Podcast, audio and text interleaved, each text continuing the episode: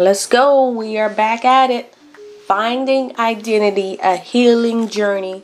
We are continuing our discussion on adult children of emotionally immature parents by Dr. Lindsay Gibson. Today, we want to talk about emotional intimacy. In her book, she states that emotional intimacy involves knowing that you have someone you can tell anything to, someone to go with someone to go to with all your feelings about anything and everything. You feel completely safe opening up to the other person, whether it's in the form of words, through an exchange of looks, or by just being together quietly in a state of connection.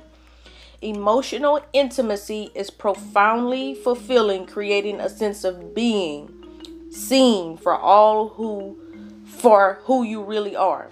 It can only exist when the other person seeks to know you and not judge you. As children, the basis for our security is emotional connections with our caretakers. Emotionally engaged parents make children feel that they always have someone to go to. This kind of security requires genuine emotional interactions with parents or caretakers. Parents who are emotionally mature engage in this level of emotional connection almost all the time. They've developed enough self awareness to be comfortable with their own feelings as well as the feelings of other people. More importantly, they're emotionally attuned to their children, noticing their children's moods and welcoming their feelings and interests. A child feels safe connecting with such parents, whether seeking comfort or sharing enthusiasm. Mature parents make their children feel that they are enjoy engaging with them and that it's fine to talk about emotional issues. So here's the deal. Emotional intimacy says that parents listen to their children and seeks to know them and not judge them. Not saying, "Well, why would you do this? Why did you do this? Why did you do that?" Instead of judging and asking them why, why, why, why, why, tell them you see them. Tell them you see the root of the issue, such as if a person is, is stealing, the person may want some affirmation to say, you know what? You don't have to steal. You can ask us for anything that you want. Now, that doesn't mean that we're going to give you everything that you want, but saying no, it's okay. It's okay to say no. It's okay to understand that emotional intimacy is something that our children need. It's something that we need as children. It's something that everyone needs, not just children. Parents need emotional intimacy. We need people that we can go to that sees us, that knows us, and that doesn't judge us. Emotional intimacy is huge. It says they are self aware. They're emotionally in tune to not only their own feelings, but to their children's feelings, to the feelings of their spouses, to the feelings of other people. I want to read the scripture which for you that Paul said in Romans 7 and 21. He says, I have discovered this principle of life. Then when I want to do what is right, I am inevitably do what is wrong.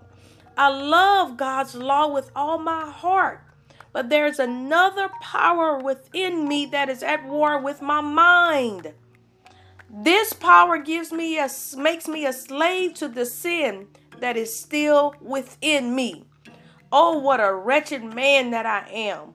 Who will free me from this life that is dominated by sin and death? Thank God the answer is Jesus Christ, our Lord and Savior. You see, so you see how it is? In my mind, I really want to obey God's law, but because of my sinful nature, I am a slave to sin. Look what Paul said. He said, I am warring in my mind. When we're talking about emotional intimacy, we are warring in our mind. Should I trust this person? I want to trust this person, but I don't know if I can trust this person. I'm not saying trust everybody and anybody. Use discernment. But if you are wanting and needing emotional intimacy, stop worrying in your mind and, and make up your mind that I'm going to do it. People who don't have emotional intimacy are miserable people, like Paul stated in this in this verse. Oh, miserable man that I am. Who can save me from this body of sin? Having emotional intimacy is a healing balm. Again, the four steps for for takeaway, the four practical steps. Love someone, even if they're not emotional intimacy with you. Love them. That's going to break the barriers. Love covers, love break down boundaries. Love them unconditionally right where they are. Empower and engage in conversations with them. Like they say it in the book, like she said in the book. Emotional awareness. Emotional intimacy. Empower and engage them even if they don't do things right affirm and validate. Say, I see that your favorite color is purple, so I'm going to buy you some purple shoes. Just do it. That is affirming. That lets people know that you see them. That lets a child know that you see them. I noticed that your favorite ice cream is chocolate, so I'm going to buy you some chocolate ice cream. That is affirming. That is validating. That is letting a person know that you see them. And the last thing is Dedicate time to the people that you love. Make time for the people that you love. Emotional intimacy requires a dedication. Next next podcast we'll talk about emotional loneliness. We are in a lonely pandemic coming out of it, but we have more people who are emotionally lonely than not.